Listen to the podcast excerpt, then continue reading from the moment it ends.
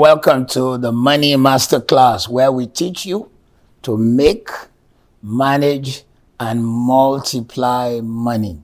It is our vision, particularly on this platform, to see you succeed. We want to see 1 million people become financially successful. And we want to raise, can you believe this? 10,000 millionaires in whatever currency you like it.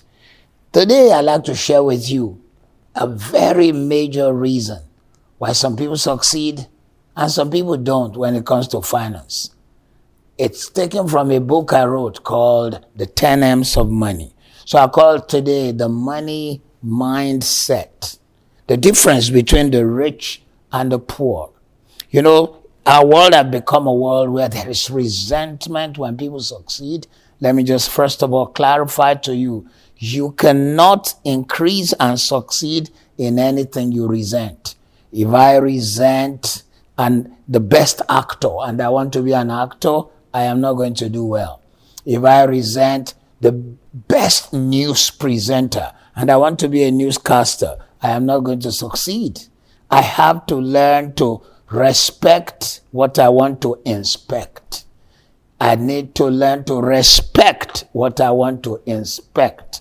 So, what is the difference between the rich and the poor when it comes to their mindset? Because that's where it starts. Many people do not realize it's not the cash in your hand. Matter of fact, if your mindset is wrong, if they gave you a million dollars, you can waste it. Uh, research have shown that most people who won the lottery have lost it again because they did not have the mindset of the wealthy by the time large money came into their hand. What's the difference, therefore? Rich people make more money, make money, work for them. But poor people work for money. Rich people make money, work for them. The rich never keep money. They put it out to go and work. They put shoes on the money and make it to go and work for them. But the poor, they work for the money. Poor people spend time building someone else's dream. Wealthy people build their own dreams. If you look at a poor person, he will be boasting. I've worked in this company 20 years, 25 years. Is this how you pay me? I cannot forget a scenery, a scenery in the film, uh, Wall Street as Mr. Gekko tells one of his stockbroker staff that it's time for the man to go because a younger guy who was ready to do work and probably do it faster had come on board. He said, sir, you have to park, you have to leave. And the man said, I've worked here, I've lived, I've been with you for so many years, and I have a mortgage. He said, sorry. So listen, if you don't have your own dream, anyone can say bye bye to you. Rich people maximize their hours while the poor spend time building somebody else's dreams. The rich invest all the time. The poor, if they have money, they stash it away. They hide it in corners. They put it in places where they can reach it. They feel, hey, I don't want anyone to steal my money.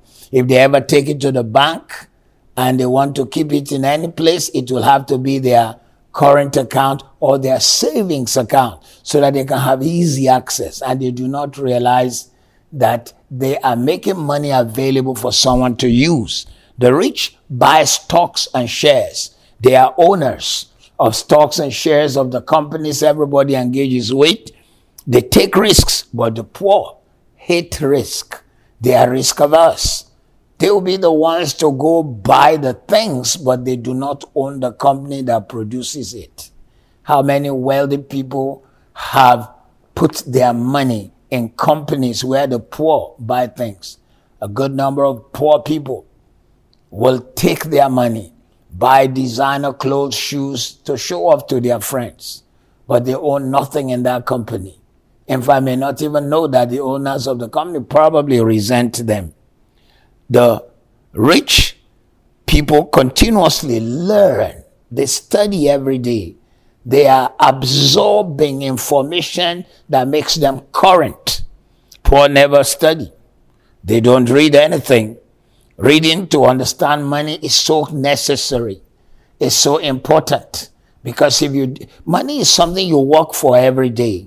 You wake up in the, I mean, all our streets are jammed with cars on the way to work every working day in all the major cities of the world.